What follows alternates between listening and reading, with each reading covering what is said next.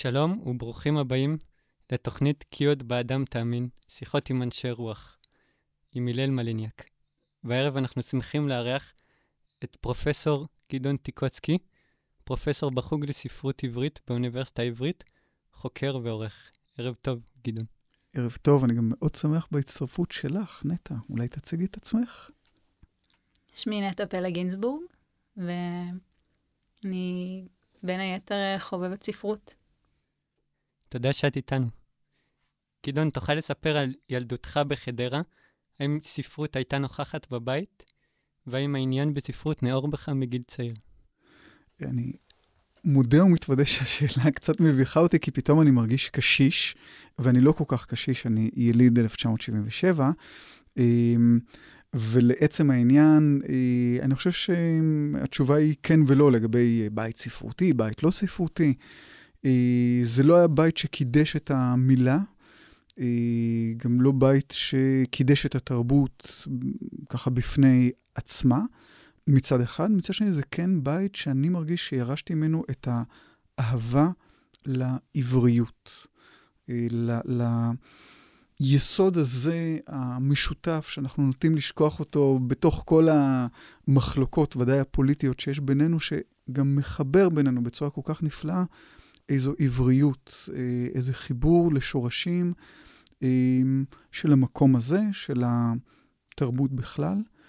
אה, אני לא מחשיב את עצמי כילד שזלל ספרים והיה תולעת ספרים וכן הלאה.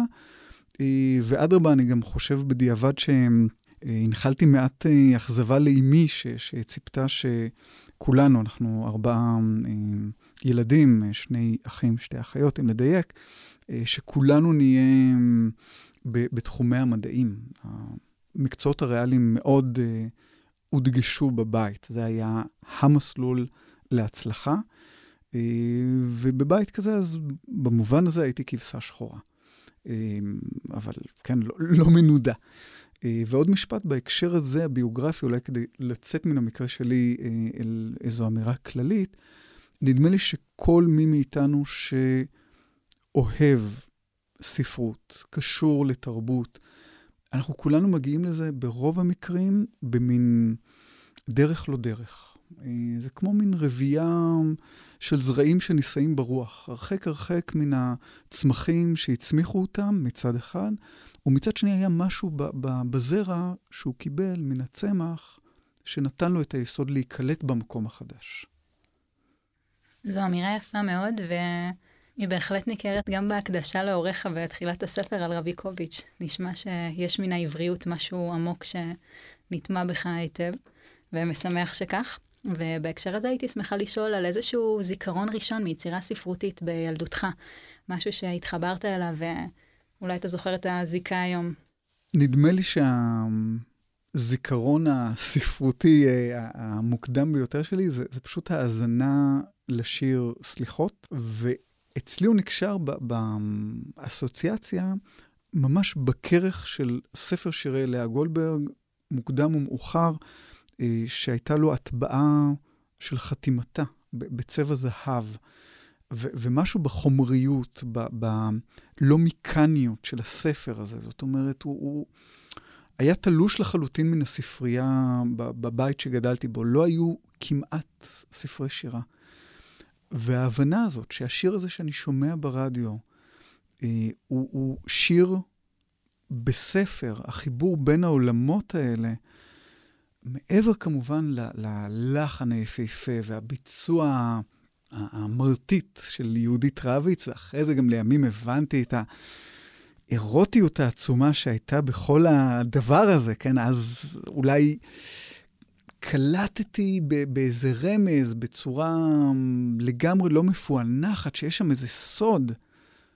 אז כל זה מתחבר לי באיזו צורה ש, שכן, אני יכול להגדיר את זה כזיכרון ספרותי. פעם ראשונה שהבנתי שיש שיר בספר ופזמון מולחן, ו- ואולי הדברים מתחברים עם החומריות של הספר. ו- ו- אז עבורי זה ממש מין מקשה אחת. מעניין מאוד. ומה משך אותך לספרות צרפתית, ובמיוחד לנסיך הקטן? אז זה פרק כבר יותר מאוחר בחיי, אני קצת שוב נבוך אה, לדבר על עצמי, ו- ומקווה שבקרוב נגיע לדבר על, על ספרות ממש.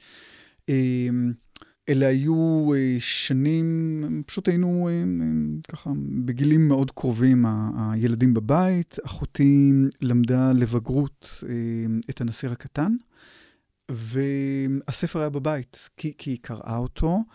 אה, וגם אני, בעקבותיה, ככה רציתי לראות מה היא קוראת, היא מבוגרת ממני בשנתיים, ומשהו בספר משך אותי. אה, באותה תקופה, בלי קשר, אה, למדתי צרפתית. וזה פשוט נתן לי מוטיבציה מאוד עמוקה לקרוא את הספר במקור. רציתי מאוד להגיע אל, אל אחורי הקלעים של הספר במובן מסוים. הייתה לי מורה נהדרת לצרפתית, ונשבתי בקסם הספרות הצרפתית בכלל. אולי משהו בשפה הצרפתית לקח אותי רחוק מהבית. אנחנו מדברים על חדרה, אז הצרפתית, פשוט עם הצלילים של השפה, עם המונחים שיש בשפה, עם הדרך שבה השפה הזאת חושבת, אפילו ב... מערכת של הזמנים שהיא שונה מה, מאשר העברית, שהיא פתאום מרחיבה ככה את האופקים, את המושגים. אז, אז אולי זו הייתה מין בריחה שלי מהבית בלי לברוח. אמ, ו, והודות לסנט אקזופרי, הנשיא הקטן, התעניינתי בכל הדור הזה שיצר במלחמת העולם השנייה, בעיקר בקאמי, בסארטר, שאנחנו מכירים אותו בתור סרטר. אמ, וזה היה ראשית החיבור לספרות הזאת הגדולה. אני אשמח להביך אותך עוד קצת ולהגיד שזה לא סתם שקראת וחיבבת את הנסיך הקטן, אלא באמת העמקת ורשמת עליו רשימת הערות די מעמיקה שהלכה ותפחה לעבודה סמינריונית, ולמעשה הספר שראה אור, הנסיך הקטן שבעה פרקי מסע, שיצא ב-98, זו, זה עיבוד מסוים לעבודה הזו, לכדי ספר, ממש אה, בסוף התיכון, שמעבר לזה שזה מאוד מרשים, זו חתיכת אה, פיסה מעניינת, כתיבה מסעית ומסעית. ו, ובהקשר הזה המשכת אחר כך עם אה, סנט אקזופרי, ותרגמת את טייס קרב, ומכתב לבן ערובה, ומעניין לשאול איך הייתה מלאכת התרגום, ובכלל איך נכנסת לעולם התרגום פתאום. אז נכנסתי במקרה, ו- ואני מודה ומתוודה שלא התמדתי בו. אמ, יש משהו בתרגום שהוא אה, דורש לא רק חריצות ושקדנות, אלא התמסרות טוטאלית לקול של מישהו אחר. נדמה לי שגם בפרשנות של ספרות אנחנו מתמסרים לקול אחר, אבל במלאכת התרגום זה עוד יותר תובעני. אל התרגום של השני ספרים הללו מאת אה, סנט אקזופרי, המחבר של הנסיך הקטן, אמ, הגעתי מתוך הרצון להנכיח את הכתיבה שלו בעברית. אני הרגשתי ש, שאני יודע לקרוא אותו בצרפתית. אמ, באותה תקופה אלה היו הלימודי BA שלי באוניברסיטת תל אביב. למדתי בין השאר מבוא לתורת התרגום אה, אצל אה, פרופסור ניצה בן ארי. ופתאום העולם של התרגום, המחשבה של מה נורמות התרגום, האם צריכים לכוון יותר אל קהל היעד או להיות יותר נאמנים אל המקור, כל מיני דילמות של מתרגמים העסיקו אותי, אה, והרגשתי שבאמת יש לי כלים שאני רוכש הודות למסגרת הזאת האקדמית. תרגמתי, ובאמת למזלי הטוב, הטקסט הזה התקבל בספריית פועלים, אה, ושם העבירו את זה לעריכתה של רינה קלינוב, שהייתה עורכת בחסד, ממש, אה, שממנה למדתי המון עברית. פשוט דרך העריכה שלה לתרגום שלי, הבנתי עד כמה מה שאני חושב שהוא מדויק, ועד כמה ניסוחים שחשבתי שהם מובנים, בעצם יכולים להיות הרבה יותר גמישים, הרבה יותר נאמנים למקור. אה, אז זה היה עבורי ממש מין בית ספר יוצא דופן, ש- שאני מאחל ככה לכל מי שרוצה להתוודע לספרות. אני כן הרגשתי שהודות לתרגום, אני נוגע בטקסט הזה בצורה שלא יכולתי אחרת. מתרגם בעיניי יותר מאשר פרשן או חוקר ספרות, מכיר את היצירה כמעט כמו היוצר או היוצרת.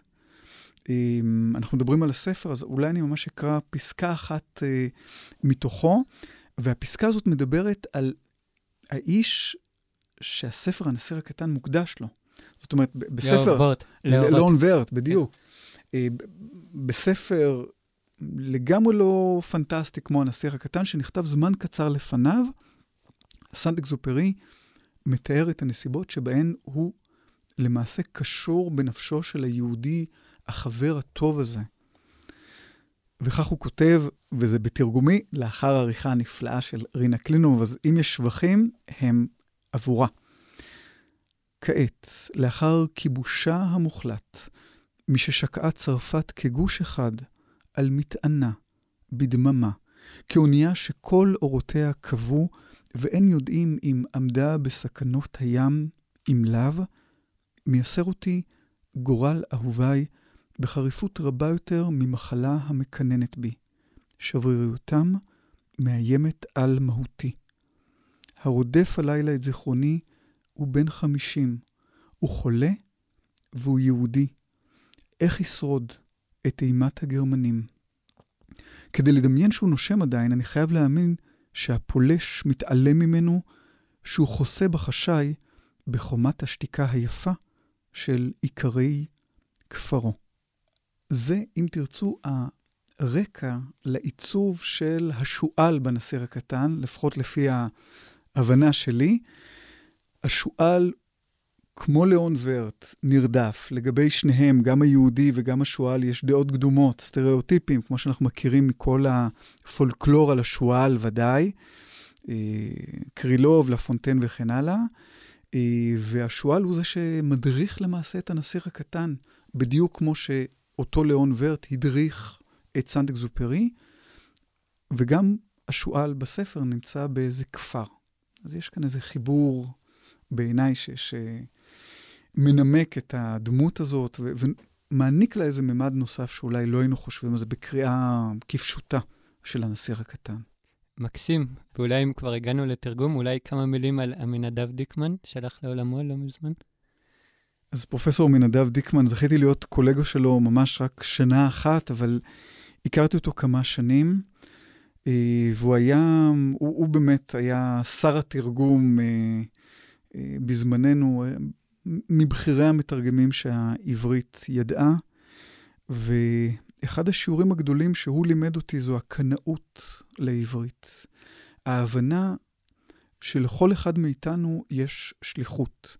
מה שאני אומר עכשיו זה, זה נשמע אולי קצת אה, נחמני, כן? אבל מי מאיתנו שמתעניין ב, בעולמות האלה של הרוח, יש לו שליחות. זה, זה דבר שלמדתי מעמי, ההבנה הזאת שלא מספיק עכשיו שאתה תתעניין, או שאתה תעריך איזה טקסט, אלא תרגם אותו, ערוך אותו, כדי לשתף בו קהל גדול יותר. ואחר כך, בתקופה יותר מאוחרת, כתבת עבודת גמר, תזה, על ייצוג הנוף הארץ-ישראלי בשירת לאה גולדברג כזירה של התמודדות מורכבת עם מוסכמות אידיאולוגיות ופואטיות שרווחו בתרבות הארץ-ישראלית והישראלית בשעתה. תוכל לספר עליה קצת? בשמחה, אז כאן אנחנו כבר מגיעים למעשה עבודת אה, אה, גמר לתואר שני, אה, שכתבתי באוניברסיטה העברית, בהדרכתו של מורי, פרופסור אריאל הירשפלד. רציתי לכתוב את העבודה הזאת אצלו, ודווקא לאה גולדברג, הדברים היו ככה כרוכים בעיניי, כי, כי אני מרגיש שהוא אחד מגדולי. הפרשנים שלה, אחד מהאנשים שיודעים לפענח איזה שפת רגש עמוקה אצלה, ולדובב את השפה הזאת.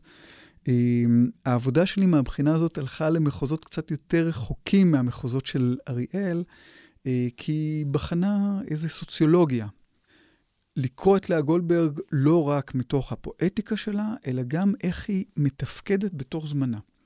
מתוך הבנה שהיא מצד אחד היא לגמרי עם הזרם, ומצד שני היא חריגה. היא הולכת נגדו, היא נון קונפורמיסטית. לכן המשכתי לכתוב בעבודה דווקא לא על השירה שלה. השירה שלה נתפסת אה, אה, כמשובללת בתוך עצמה, כביכול אין בה אה, חיבור לעולם, כל כמה שזה דבר שאפשר אה, לסתור אותו בקלות, והלכתי אל אפיקי כתיבה אחרים שלה. הלכתי אל הפרוזה שלה, הלכתי אל רשימות העיתונות שלה. היא כתבה מאות רשימות עיתונות, ממש ככה בשבוע נתון היא כתבה על פי רוב שתי רשימות עיתונות. אז היה בה איזה חיבור עמוק מאוד לכאן ולעכשיו, שלא דרך השירה. וגם הלכתי לאפיקים שהם נחשבים שוליים מאוד, אה, למשל הכתיבה הקלה שלה, כתיבה שלה לתיאטרון המטאטה, אפילו כתיבת פרסומות מחורזות. רציתי לראות איך היא נוגעת בחיים. ואני רוצה לקוות שדרך ההסתכלות על השוליים האלה, אני תרמתי במשהו להערה של הקאנון של לאה גולדברג. וכמה מילים על חייה? אה, זאת גם משימה לא הוגנת. אה, אז לאה גולדברג נולדה ב-1911 ועלתה לארץ מליטא ב-1935 ונפטרה כאן בירושלים ב-1970. אפילו לא השלימה את שנתה ה-58, ועל אף קוצר חייה, היא העמידה כמאה ספרים על מדף הספרות העברית, לא רק שירה, גם פרוזה ומחקר. היא הייתה ממייסדות החוג לספרות כללית והשוואתית באוניברסיטה העברית. היא נודעה בעיקר כמשוררת וכיוצרת לילדים, ונדמה לי שבשנים האחרונות אנחנו יותר ויותר מכירים פנים אחרים שלה, גם בכתיבה עצמה ואולי גם לגבי החיים עצמם, לגבי החיים האישיים שלה. ומה משך אותך אל דמותה? במשפט אחד, פרובוקטיבי, לאה גולדברג היא סבתא שלי. היא לא הסבתא הביולוגית שלי, אבל אה, סבתי אה, עברה מסלול חיים מאוד דומה לשלה. היא הייתה גם כן בארצות הבלטיות, גם כן גורשה עם משפחתה עם פרוץ מלחמת העולם הראשונה מפנים מדינתה אל עומק רוסיה, מחשש שהיהודים ישתפו פעולה עם האויב, עם הגרמנים. היא חזרה בתום המלחמה, ממש כמו לאה גולדברג, אל בית, במקרה שלה, שנשרף עד היסוד, ודבקה בציונות. ועלתה לארץ.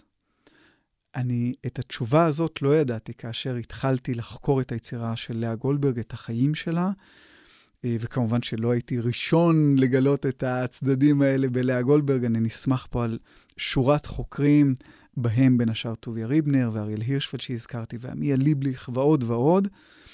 אה, אבל כששאלתי את עצמי את השאלה הזאת ממש, פתאום הבנתי שזה, שזה אולי הרגע, החיבור הזה לדמות של סבתי, שאגב, כמו לאה גולדברג, גם, גם כן שלטה ב, בשלל שפות, כי כנראה שזה היה מין ציווי הישרדותי בתקופה שבין שתי מלחמות עולם.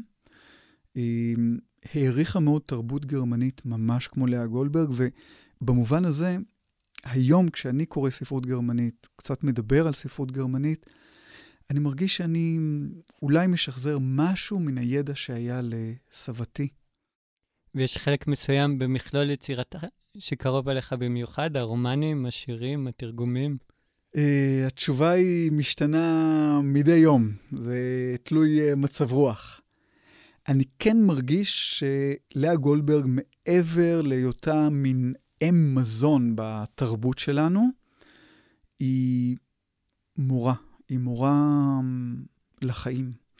עם כל זה שהצירוף הזה קצת נשחק בעולם שלנו, היא מורה לחיים.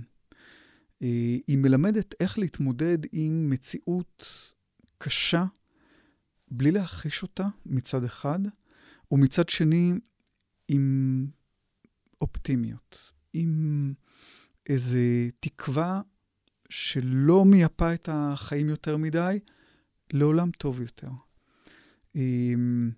היום אני בחרתי להביא, אה, כי, כי שיערתי שהשאלה תישאל, שיר ילדים שלה. אני חושב שבשירים של ילדים, אנחנו יכולים ממש למצוא מסילות אל האני מאמין שלה כאדם, כיוצר. השיר נקרא על שלושה דברים, והיא מתארת דייג, מה, מה הדייג אומר, איך הוא רואה את העולם. כמובן על שלושה דברים, על שלושה דברים העולם עומד וכן הלאה, אבל גם הגלגול הצ'רניחובסקאי של זה, אה, שלושה כתרים, אה, שלוש הכתרים יש לעולם, על שלושה דברים. אז הדייג, מה הוא אומר? העיקר, מה הוא אומר? והאומן, ואני אקרא גם את הפרק של האומן וגם את האדם. זאת אומרת, יש את האומן, שהוא שונה מאנשי המעשה, הדייג והעיקר, אבל הוא לא האדם. בסוף האדם, זה שמחובר לחיים, הוא לא האומן. ואולי בגלל שעם האדם השיר הזה מסתיים, זווית הראייה הנכונה ביותר היא של האדם ולא רק של האומן. אמר האומן בביתו הבודד, על שלושה דברים העולם עומד. על ליבו של אדם, על יפי הטבע, על ביטוי הדברים בצליל וצבע. אמר האדם הפוקח עיניו, אושרו של עולם, מה נפלא ומה רב. בוקר בוקר נלכד בליבי כברשת העולם ומלואו. המצולה, היבשת, ואורות וצללים, וחגים וחולין, ומילים וצלילים, ושדות שיבולים, וכל צבעי הקשת. אז האדם למעשה סוכם את כל מה שאמרו הדייג, העיקר, האומן, והוא גם לא זקוק לניסוח האפוריסטי, המכתמי, על שלושה דברים העולם קיים. הוא באיזו אמירה גורפת, רחבה יותר, בתוך החיים. יפה מאוד. ונעבור לדמות אחרת שעסקת בה. מתי גילית את דליה רביקוביץ'?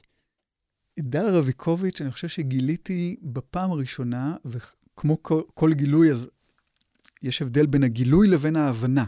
גיליתי אותה כאשר התעניינתי בדמות של סנט אקזופרי, ובלי לנסח לעצמי, אני ניסיתי למצוא עקבות של סנט אקזופרי והנשיר הקטן בתרבות הישראלית. על פניו, שתי תרבויות שונות לחלוטין, כי סנט אקזופרי כותב את הנשיר הקטן במלחמת העולם השנייה, והרקע הוא צרפתי לחלוטין, מה לו ולתרבות הישראלית.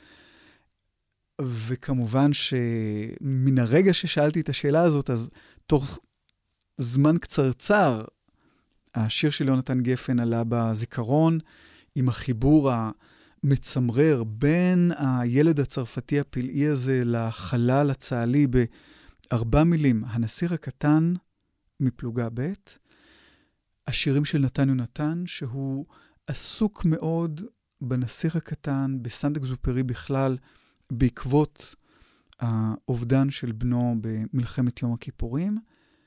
ופתאום גיליתי שגם דליה רביקוביץ' הייתה מאוד קרובה אל הדמות של סנט אקזופרי מכיוון אחר, לא מן הכיוון של השכול אה, אה, במלחמה, אלא אובדן של אדם יקר, שהיא במובן מסוים רואה בו בבואה לאביה. כל כמה שהדברים יישמעו אה, פשטניים. והיא כותבת מין אלגיה אה, על סנט אקזופרי, שדרכה אנחנו ממש יכולים לשמוע אולי קינה שלה גם על אביה, ופתאום הוא מתגלה כאיזה אדם שבלעדיו העולם חסר.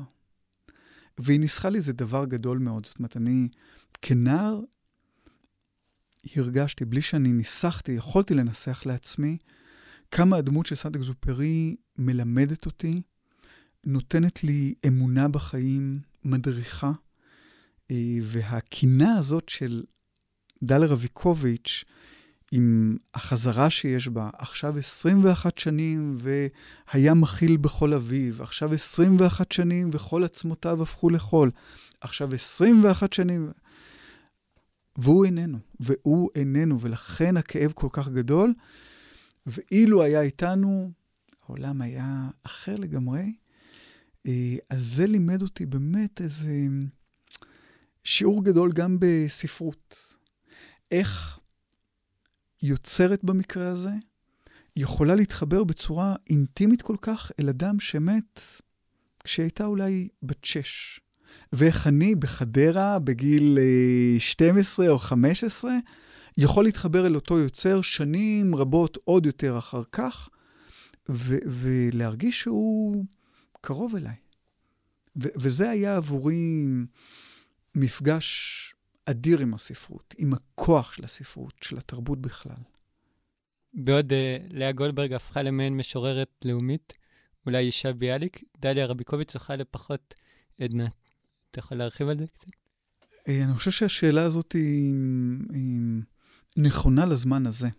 ואני אומר את זה מתוך הפרספקטיבה המאוד צרה, קצרה שלי יש, שאני יודע שכאשר אני התחלתי לכתוב את המאסטר, נאמר ב-2004, 2005, על לאה גולדברג, אז שאלו אותי, למה לכתוב על לאה גולדברג? היא משוררת שולית, היא משוררת לא חשובה מבחינה אקדמית. אז נכון שיש משהו בהתקבלות הרחבה של לאה גולדברג, שאגב נסמכת על צדדים שאין כמעט ביצירה של דלה רביקוביץ', גם הכתיבה המאוד פורה לילדים, ל- לרביקוביץ' יש כתיבה לילדים, אבל היא לא זכתה לכזאת התקבלות, וגם כמובן ההלחנה השופעת, העצומה של שירי לאה גולדברג, מול נניח כ... אני מעריך, 300 שירים מולחנים של לאה גולדברג, יש אולי 30 שירים מולחנים של דל רביקוביץ'. אמ, נדמה לי שיש משהו בדל רביקוביץ' שהוא פחות מתמסר מלאה גולדברג, מצד אחד. מצד שני, אצל לאה גולדברג יש איזה שילוב שקיים גם אצל רביקוביץ', אבל אצלה אולי באיזו טמפרטורה אחרת, החיבור בין האישי לבין הציבורי. אמ, אצל דל רביקוביץ' החיבור הזה מתקיים בהיבט הזה שהיא יכולה לדבר על איזו חוויה נפשית כואבת מאוד, ואנחנו נתחבר. אנחנו נזדהה עם הכאב. אצל לאה גולדברג, ההזדהות תהיה אפילו ברמה עוד יותר גדולה, שאולי אנחנו אפילו גם נייחס לכאב הזה משמעות, אה, לא הייתי אומר לאומית, אבל ציבורית, אה, קולקטיבית. אני חושב על שיר כמו אורן. אולי רק ציפורי מסע יודעות את זה הכאב של שתי המולדות, ואיך המשפט הזה הפך למשפט שמאפיין את חוויית ההגירה לארץ, או משירי ארץ אהבתי, שזה אולי שיר בכלל על אהבה נכזבת, ואנחנו עכשיו בוויכוח מתמיד, שיר אהבה לליטא, שיר אהבה לארץ ישראל, אבל זה, זה הרבה יותר מאשר שיר אהבה. ונדמה לי שבמבחן הזה דליה רביקוביץ' נמצאת במקום אחר. נשמח לשאול אותך עוד על הדמיון בין שתי המשוררות הגדולות הללו. כשכתבת על שתיהן ספרים, למעשה אתה אלוף הפיכת אה, עבודות הגמר המופלאות לספרים. ו...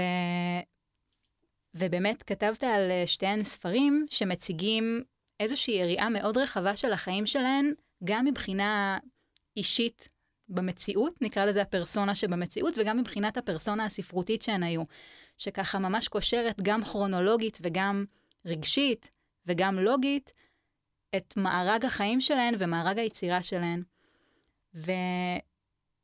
ויש בכך דמיון גם מבחינת הביוגרפיה וגם מבחינת המחקר, וגם מבחינת ההוצאה לאור והעריכה של שירים גנוזים, המשיכה הזו לעיזבון, גם בזמן וגם ברוח. ונשמח לשמוע מה משך אותך למחקר שכזה, מה יתרונות השיטה המחקרית הזו, מה אתה מחדש ומה התשוקה שנמצאת שם, שיושבת מתחת לכל זה. אז אני אנסה לענות, כי יש כאן באמת כמה שאלות אה, ש, שנוגעות בדבר. אני חושב שגם לגבי לאה גולדברג וגם לגבי אה, דליה רביקוביץ', אני אה, כתבתי מתוך התנגדות לתפיסות המקובלות באשר לשתיהן.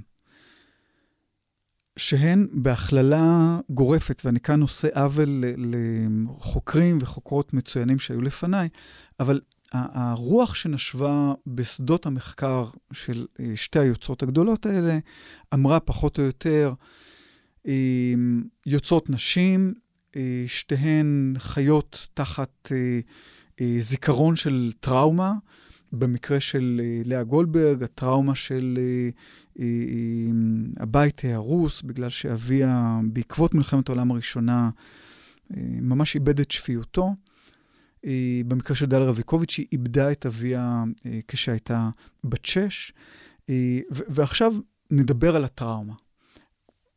ואלה היו שנים שבהן הנושא הזה של מה שנקרא Trauma Studies שלט מאוד גם באוניברסיטאות, בקמפוסים, בעיקר בארצות הברית, ואני יצאתי נגד הדבר הזה. זאת אומרת, הרגשתי שזה עושה להן עוול, כי זה ממסגר אותן בתור אה, אה, קורבן תמיד. ורציתי לברוח מן המחוזות האלה. לכן אומר, בכתיבה שלי על דל רביקוביץ', ברחתי, פשוט ברחתי מכל מה שמדיף ריח של אה, כתיבה פסיכולוגית. אה, ויש שיאמרו שזה אולי אה, לא אחראי מצידי, ובכל זאת. אה, גם במקרה של לאה גולדברג, אני רציתי בעיקר לראות, לא, לא עוד לאה גולדברג משוררת האהבה הנכזבת, האישה שחוותה כל כך הרבה אה, שברונות לב בגלל שלא נענו ל, לחיזוריה, נניח, אלא שתי נשים חזקות. שתי נשים שהן יודעות לא רק ליצור, אלא גם לברוא את עצמן כדמויות, כפרסונות. ולכן עניין אותי בין השאר גם העיזבון. כלומר, לראות את השוליים, לראות את מה שהודחק. אני פה כן משתמש בשיח פסיכולוגי, למרות שאך לפני רגע יצאתי נגדו, אבל זה, מכיוון אחר לגמרי. אמ, מה שהודחק מבחינת היצירה. כדי להבין איך נוצר מה שנקרא בחקר הספרות והתרבות שם המחבר, המותג, אם נתרגם את זה למונחנו הגשמיים ביותר, המותג לאה גולדברג, המותג דליה רביקוביץ'. המותגים האלה נוצרים לא רק על ידי זה שהיוצרות מפרסמות שירים נפלאים, ובכלל כותבות, אלא גם על ידי מה שהן מעלימות. גם בעיזבון, אבל גם לא פעם שירים שהן מדפיסות בעיתון ולא כוללות בספרים. הדרך שבה הן מתראיינות, איך הן מציגות את הסיפור של עצמן. ונדמה לי שבזה זה מייחס יותר כוח ויותר שליטה לנשים הללו. ו- וזה מה שקסם לי בשיטה המחקרית הזאת. נראה שככה אתה למעשה חושף בפנינו את הדמות כפי שראינו אותה ולא ראינו אותה, או פרגמנטים ממנה, והשילוב הזה של הדמות הספרותית וגם הדברים שקראת להם קודם כתיבה קלה, באמת מציגים ושופכים עוד אור על הדמות שהן היו בחיים בינינו, איך זה לחיות את החיים. אולי בהקשר הזה הייתי גם שמחה לשמוע, כי הזכרת עניינים של להימנע מכתיבה פסיכולוגית, אה, מעיסוק בזה. מה דעתך על גישת מות המחבר אל מול גישת הקריאה המאוד ביוגרפית? איפה אתה מוצא את עצמך שם? בכמה מילים. נדמה לי שהאמת תמיד נמצאת באמצע, ותסלחו לי על הפשרנות ה... ש... שהיא ודאי בגיל יותר צעיר אה, מגונה. האמת נמצאת באמצע. אה, המחבר לא מת, ואדרבה, אני חושב שדווקא העידן שלנו מוכיח עד כמה הוא חי והולך ובועט בינינו. הרשתות החברתיות, הפרופילים הציבוריים, אה, פייסבוק וכן הלאה, זה רק מעיד עד כמה אנחנו זקוקים לדמויות ולסיפורים שיש מאחורי דמויות, וכמה קשה לנו יותר ויותר להפריד בין היוצר לבין היצירה. זה מצד אחד. אנחנו כבר מגיעים היום למין קיצוניות, אה, שאולי אנחנו, אני חושב למשל על כתבות בעיתונות. כתבה בעיתון על יוצרת או יוצר, תתחיל בהכרח מאיזה רגע ביוגרפי.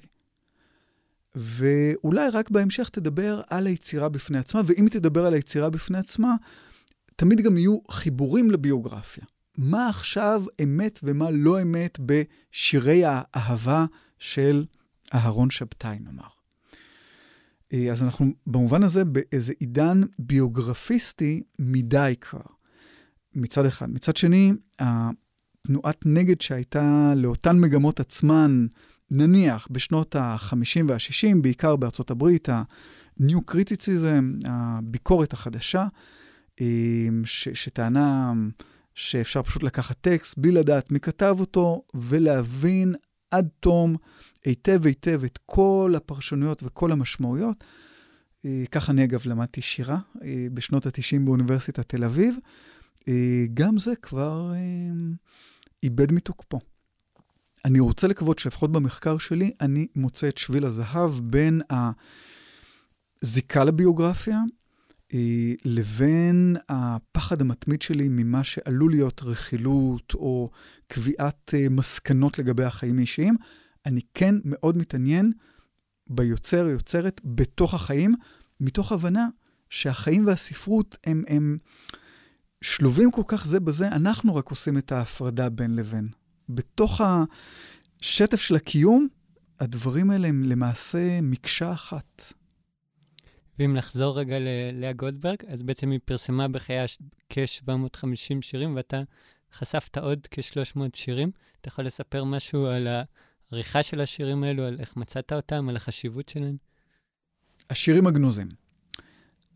השירים הגנוזים, אז גם הם באמת חלק מאיזו תפיסה אמ, שדווקא על ידי הליכה אל השוליים, אפשר להציב מנוף ארכימדי שעכשיו ייגע ממש ב- בלב הקאנון. זה כמו לבנות אי מלאכותי אה, אה, מול אה, מישור החוף, וזהו, שם להקים נמל וממנו להשקיף על קו החוף שלנו. פתאום כל מה שמוכר לנו לטובת עניין גוש דן, נראה בפרספקטיבה אחרת.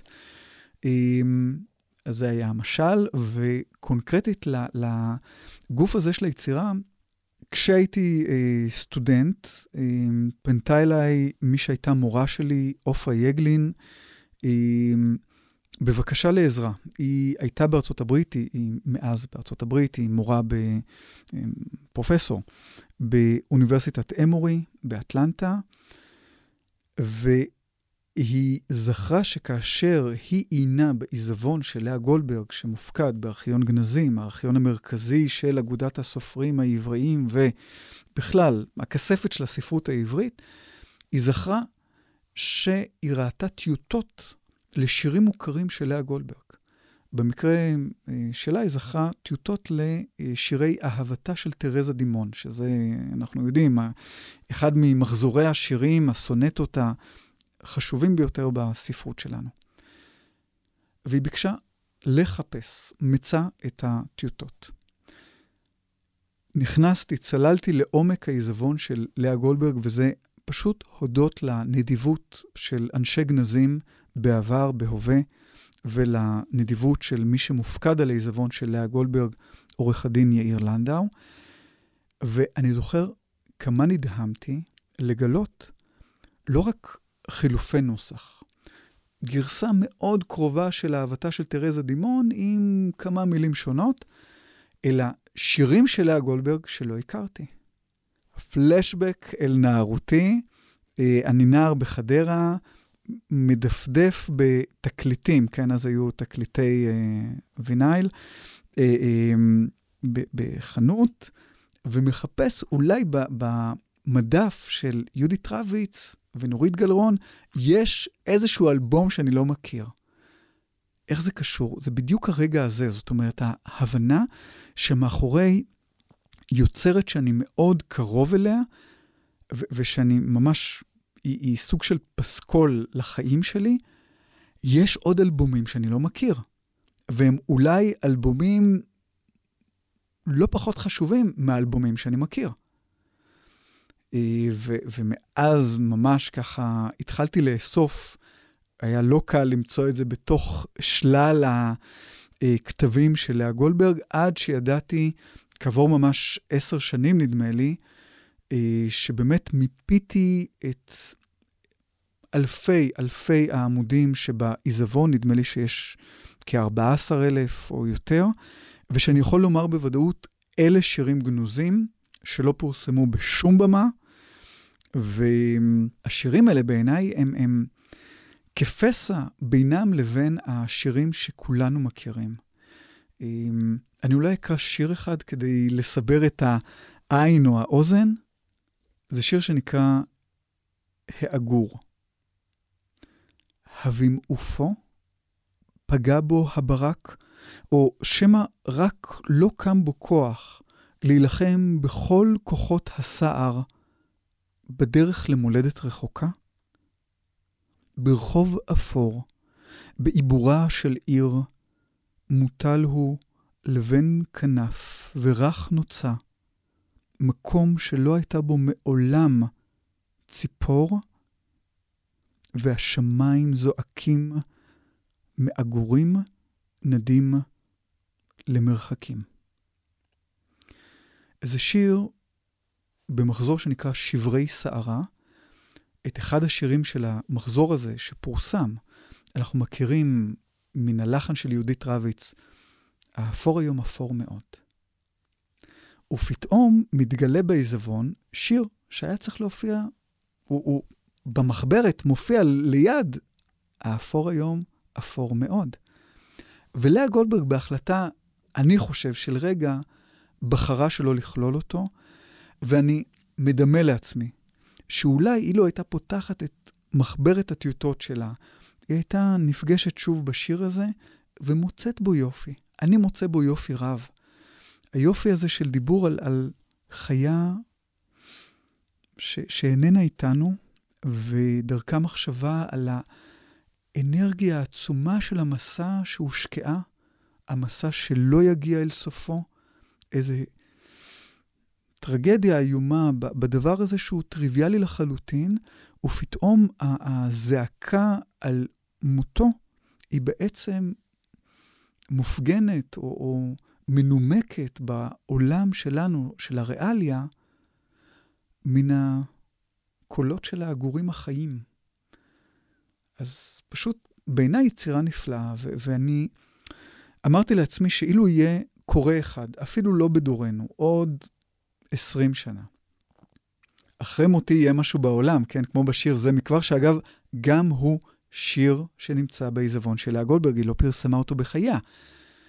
אחרי מותי יהיה משהו בעולם, ו- ואחרי מותה יהיה משהו בעולם, ואולי עוד 20 שנה תבוא קוראת אחת שהשיר הזה עבורה יהיה חשוב.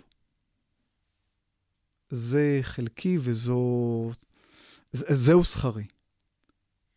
אז מעבר למי שמוציא יצירות גנוזות מן העיזבון, וגם יושב על כס מבקר הספרות וכותב הביוגרפיה, ועוד ועוד, גם פרופסור ומרצה באקדמיה כמובן, הייתי רוצה גם לעבור לכיסא שלך כעורך.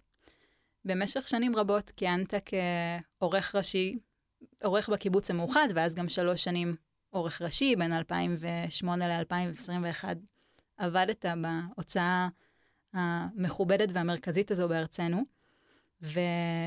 ובנוסף להיותך פעיל באקדמיה בארץ, גם יצא לך לבלות אה, תקופה של שנה בקליפורניה, בסטנפורד, לפוסט-דוקטורט, ככה שאתה מכיר גם חוגים לספרות שאינם בישראל, והייתי רוצה לשאול אותך מתוך המקום הזה, מהי ההשקפה שלך על השדה הספרותי בימינו, גם בארץ וגם בהשוואה לספרות העולמית? ראשית, אני מכיר את השדה הספרותי, אני חושב, כחוקר וכעורך ולא כיוצר, ולכן השיפוט שלי מראש נגוע. אני לא מכיר מספיק טוב את הספרות העולמית. אני מכיר הבזקים שלה. אני מכיר טוב, נדמה לי, ספרות עברית חדשה. אני כן יכול לומר, מן הניסיון שהיה לי בקליפורניה, בסטנפורד, אה, שאני מתרשם שעיקר העשייה המחקרית בתחום של הספרות העברית החדשה נעשה בארץ. גם בארצות הברית, גם בגרמניה, במקומות אחרים באירופה, חוקרים ספרות עברית, תרבות ישראלית, אבל הדרך שבה זה נעשה כאן, גם ברזולוציות, גם באולי אה, אה, איזו הבנה שצומחת מן השטח, זה דבר ש- שאנחנו בו מובילים, אין לי שום ספק לגבי זה. לגבי הצד של העריכה לעומת המחקר, ראשית, אני מתנער מן ההגדרות האלה של כס וכיסא, זה... אני מרגיש את עצמי תמיד כקורא, שניתנו לו אולי עוד כלים ביחס לקוראים אחרים. זה לא משית עליו יותר כבוד, אלא רק יותר אחריות. ואני ניסיתי בעבודה שלי בהוצאה, ואגב, את העריכה המשותפת חלקתי עם מנכ"לית ההוצאה, נוגה אלבלח, ניסיתי להיות נאמן לאותו ממד של עבריות שדיברנו בו בתחילת השיחה. וזה למרות שבקיבוץ המאוחד יש גם היסטוריה מפוארת של מפעל תרגומים יוצא דופן, ומחויבות לתרבות בעוד הרבה מישורים, גם עיון וכן הלאה. ואני רציתי לדאוג לצד של העבריות. פשוט בהחייאה של יצירות עבריות שאנחנו פחות מכירים כיום. בעידוד של גם משוררים, גם סופרים, ותיקים, צעירים, ליצור. וניסיתי לעשות את זה כמיטב יכולתי. אני כן חושב שהשילוב הזה של עריכה ומחקר אפשר לי אה, להכיר קצת יותר מקרוב מהי חוויה של יוצר. אני עדיין לא מבין. אני, אני, מכיוון שאני עצמי אינני יוצר, אני יכול רק לדמיין איך זה, אבל נגעתי במשהו בכבשון היצירה הודות לכובע הכפול הזה של עורך וחוקר, וזה אגב עוד יותר חיזק אצלי את החשיבות, את ההבנה של חשיבות הסוציולוגיה בספרות. ואם תיחשפנה עוד דמויות בקרוב? אה, עוד דמויות שאני אה, אכתוב עליהן מונוגרפיות, או... אה, אז אני מרגיש שבמובן מסוים, עם, עם השנים האלה של הביוגרפיה לכשעצמה, אני לא אגיד שהן מאחוריי, אבל זה, זה פרק מסוים שאני אולי, הנה, הודות לכם במפגש הזה, יכול להתחיל לחתום אותו. אה, ואני חותר היום לאיזו הסתכלות אה, שהיא במין, נקרא לזה זום אאוט, אה, הסתכלות אולי יותר פנורמית על חקר הספרות העברית, על השדה הזה בכלל. פרויקט שאני עכשיו מאוד עסוק בו, משקיע בו הרבה זמן, משאבים, בין השאר גם הודות לעוזרי מחקר שעובדים איתי. מנסה עכשיו לאתר את מה שאני קורא לו השירים האבודים בשירה העברית החדשה. אה, זו אותה תופעה שדיברנו בה קודם, זאת אומרת, שירים שמשוררים פרסמו בעיתונים, בכתבי עת, כלומר, הם יצאו מחשקת הארכיון, הם, הם יצאו מן המגירה מצד אחד, מצד שני, אנחנו לא מכירים אותם היום כי הם לא פורסמו בספרים. יש להם איזה מעמד סיפי, מעמד גבולי, בין הארכיון לבין הקאנון, וכמעט לכל יוצר עברי שאנחנו מכירים יש זנב כזה, כן? כלומר, תחשבו על איזה מין זנב של פחיות שמרשרש אחריו. אני מנסה למצוא את הפחיות האלה, ולחשוב לא רק על הפחיות עצמן, על השירים האלה האבודים, ממש משלונסקי אה, ועד חזי לסקלי, אלא גם להבין מה אנחנו בתרבות איבדנו. למה התרבות שכחה את השירים האלה? או למה היוצרים והיוצרות האלה בחרו שלא לכלול את השירים בספרים שלהם? אני רוצה לקוות שעל ידי המבט הזה, שהוא שוב מן השוליים, אני אצליח לנסח אה, אה, תובנות רחבות יותר לגבי התרבות בכלל. ניסיתי לעשות את זה במובן מסוים גם בכתיבה המונוגרפית על לאה גולדברג, על דל רביקוביץ', איך הן נבנות בתוך התרבות שלנו ובונות תרבות, ואני רוצה לקוות שמשהו מזה יהיה גם בפרויקט החדש. אני חוזרת לביטוי שלך, המעמד הסיפי. ושואלת על המעמד שלך כעורך וכמבקר וגם כ... כמי שחוקר ספרות הרבה שנים, איפה אתה רואה את עצמך ממוקם בתוך השדה הספרותי הזה שמיפינו עכשיו, ולמה אתה רואה את עצמך איפה שאתה רואה את עצמך? אולי עוד יפגוש בך כיוצר? כיוצר אני חושש שלא. אמ, אבל אני, אני לא רוצה להיתפס במילה. אמ, אני רואה את עצמי כקול במקהלת קולות. אמ, אנחנו שיושבים כאן מקהלה קטנה. המאזינים והמאזינות שלנו הם קולות גם כן במקהלה הזאת. חלקם אולי רק מי שבאופן פסיבי צורך את התרבות, קורא וכן הלאה, חלקם אולי באופן יותר אקטיבי, וכולנו קולות במקהלה גדולה. אמ, ואני אומר את זה בכוונה מכיוון שאני, מכיוון אולי שגם אה, אה, ביליתי לא מעט שנים שהן מחוץ לאקדמיה, אני יודע מאוד להעריך את הידע המשוכלל שנמצא על ספרות בכלל, ודאי על ספרות עברית, ואיננו באקדמיה. עורכים, מגישי פודקאסטים, עוצרים, שורה שלמה של אנשים שיש להם היכרות עמוקה עם החומרים האלה ממש שאנחנו מדברים בהם, אבל דווקא לא מן הזווית האקדמית, ובעיניי המבט שלהם הוא לגמרי אה, אה, שקול למבט שלי, ואדרבה, יכול להיות שהם, מכיוון שהם לא באקדמיה ולא הולכים בתלמים חרושיים של תיאוריות וכל מיני דברים שאנחנו מזהים בדרך כלל עם האקדמיה, יכול להיות להם איזה מבט רענן יותר על כל הנושאים האלה. ולכן אני, אה, שוב, מטפח את התפיסה הזאת, ה, אה, נקרא לזה אקולוגית, במובן הזה של ecosystem. אנחנו כולנו חלק מתוך איזו חלקת שדה, חלקת יער. יש מה שנראה אולי היום כעצים ובדיעבד הסתבר כשיחים, ולהפך. יש רק אה, דשאים, יש פרחים שנראים קורצים מאוד, אבל הם... אה, אה, אסור להתקרב אליהם, ולהפך, פרחים שאנחנו לא שמים לב אליהם, והם אולי יותר חשובים. ecosystem. אולי לסיום, נאמר לי שאתה גם חובב סרטים. אולי תוכל להמליץ על איזה שני סרטים שאתה במיוחד אוהב? זה מתחבר מאוד ל ecosystem שאתה מזכיר, באמת של צריכת איזו תרבות מסוימת, שהיא גם ספרותית, אבל היא באמת פוגשת גם את עולם הקולנוע, וזה אולי עוד איך לחיות את החיים, כמו שתיארת אותם. אז אם אפשר אפילו המלצה על כמה סרטים שהם הסרטים ש... של גדעון טיקוצקי. אז לזה אני לא אתחייב, ואתם הפתעתם אותי לגמרי. אה, אני גם לא מרגיש שאני אה, כזה בר סמכה בתחום. אה, אני כן אמליץ על סרט שבעיניי האיכות הספרותית שלו לא נופלת מאיכותו הקולנועית. והוא בעיניי אה,